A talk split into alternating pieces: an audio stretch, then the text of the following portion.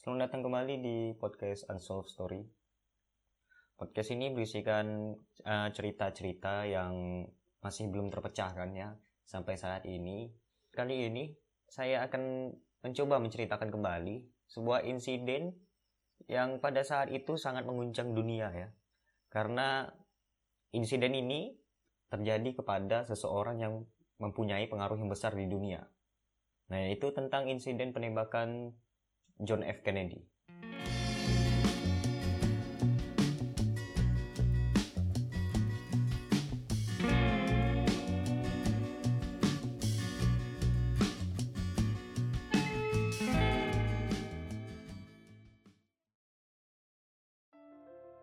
Di antara insiden penembakan kepala negara, uh, mungkin bisa jadi penembakan yang terjadi pada John F. Kennedy merupakan peristiwa penembakan kepala negara yang paling memilukan dalam sejarah ya karena presiden Amerika Serikat yang ke-35 ini yang terpilih pada tahun 1960 ditembak di atas limusin terbuka yang tepat mengenai kepalanya.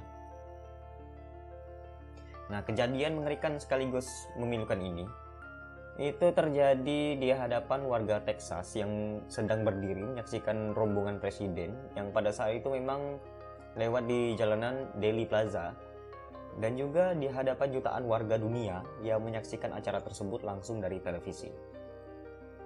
Nah, insiden penembakan John F. Kennedy ini pun menimbulkan spekulasi yang menyebar luas yang menyatakan bahwa pembunuhan pada presiden yang merupakan senator asal Massachusetts ini merupakan konspirasi tingkat tinggi di mana banyak fakta dan bukti-bukti yang terjadi pada insiden tersebut seolah-olah disembunyikan atau sengaja dihilangkan gitu ya. Nah, pada musim gugur tahun 1963, tepatnya beberapa bulan sebelum insiden penembakan terjadi, ternyata terjadi uh, perdebatan yang cukup sengit ya di Gedung Putih. Nah, perdebatan ini terjadi karena adanya rencana Presiden John F. Kennedy ini uh, untuk menarik pasukan Amerika dari Vietnam. Nah, ternyata banyak dari uh, berbagai pihak yang tidak setuju akan hal itu ya. Jadi membuat timbulnya berbagai ancaman keselamatan presiden makin meningkat. Bahkan enam bulan sebelum kejadian penembakan di Daily Plaza, Texas. Nah, ancaman-ancaman ini diduga berasal dari beberapa pihak yang memang diketahui tidak suka atau gerah pada kebijakan-kebijakan yang dibuat oleh John F. Kennedy. Nah, yang diduga kuat e, memberikan ancaman tersebut mulai dari kelompok fanatik dari Partai Republik ya. Kemudian ada kubu gerakan fasis dari daerah selatan. Kemudian juga musuh-musuh CIA, para mafia, sampai dengan kelompok anti Fidel Castro ya. Fidel Castro ini merupakan uh, pemimpin pergerakan rakyat Kuba pada saat itu ya.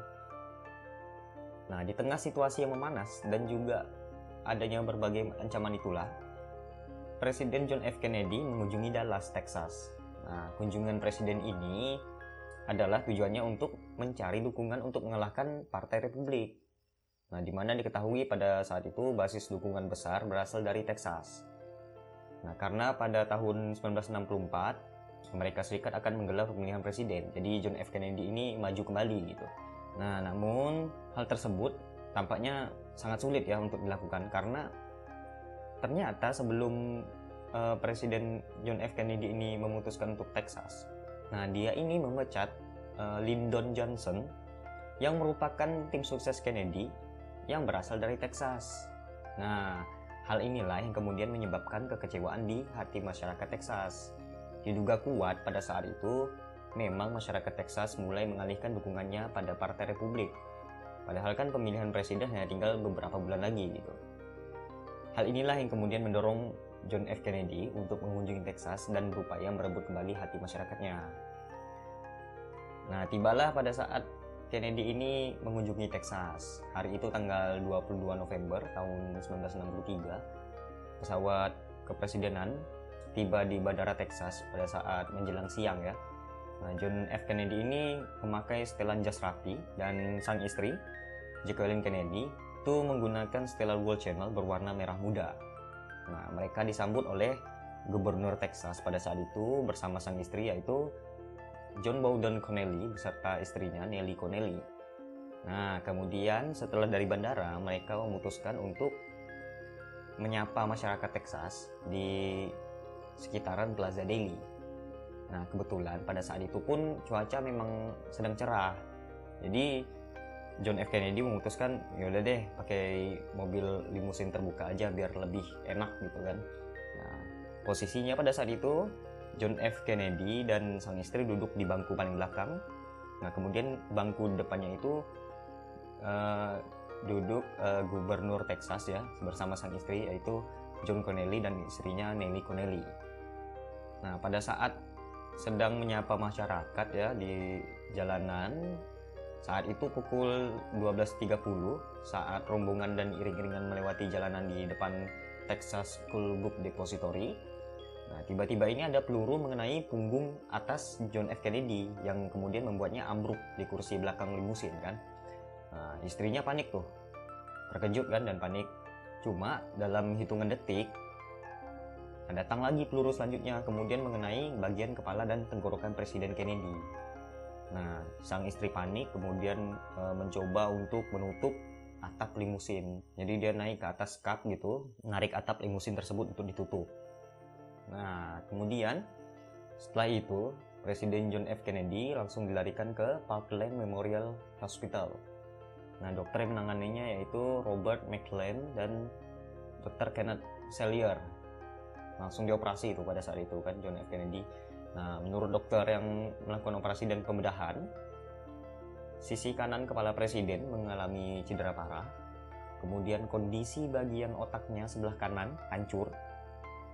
Dan kemudian ada sebuah lubang bekas peluru yang masih menganga di kepalanya ya. Nah, meskipun bagian otaknya hancur, namun dokter yang melakukan operasi tersebut mengatakan bahwa presiden pada saat itu masih bernapas.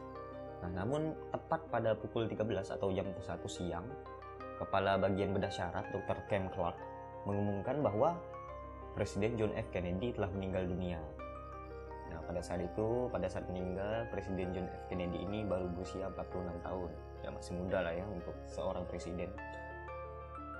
Nah, di tempat yang berbeda, dua jam setelah insiden penembakan, seorang pria bernama Lee Harvey Oswald ditahan dengan alasan pembunuhan terhadap seorang polisi Dallas.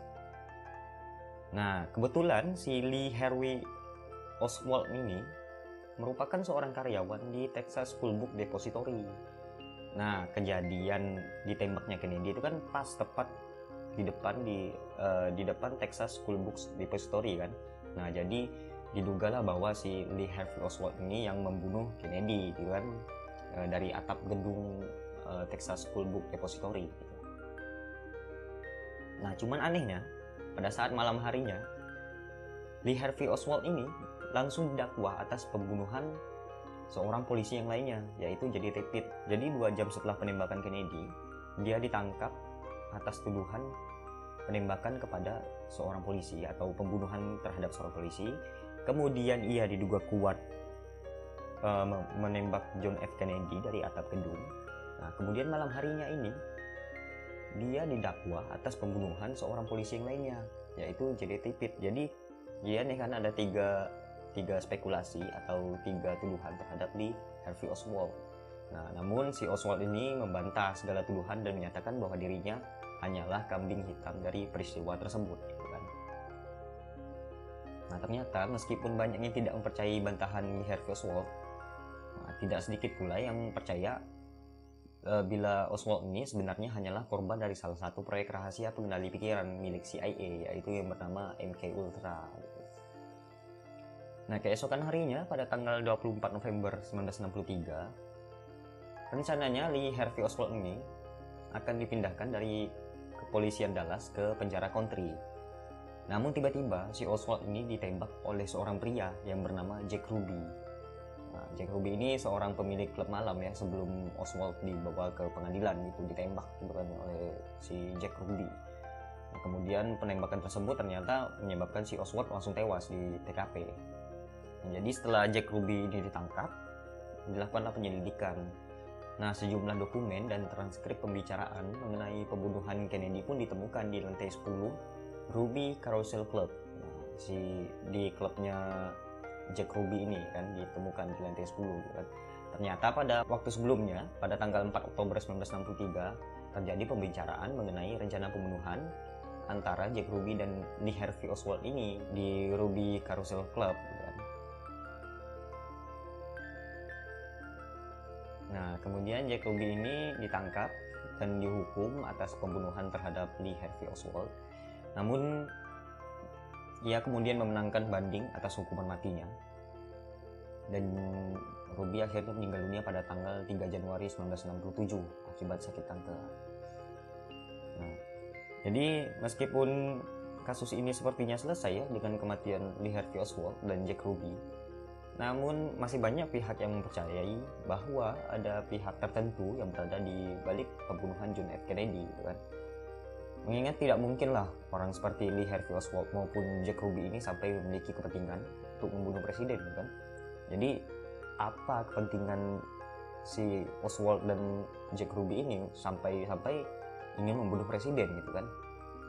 Nah, hal ini juga diyakini banyak pihak. Mengingat banyaknya kebijakan yang kemudian berubah saat mangkatnya sang presiden. Setelah presiden meninggal, ternyata banyak kebijakan yang dirubah gitu.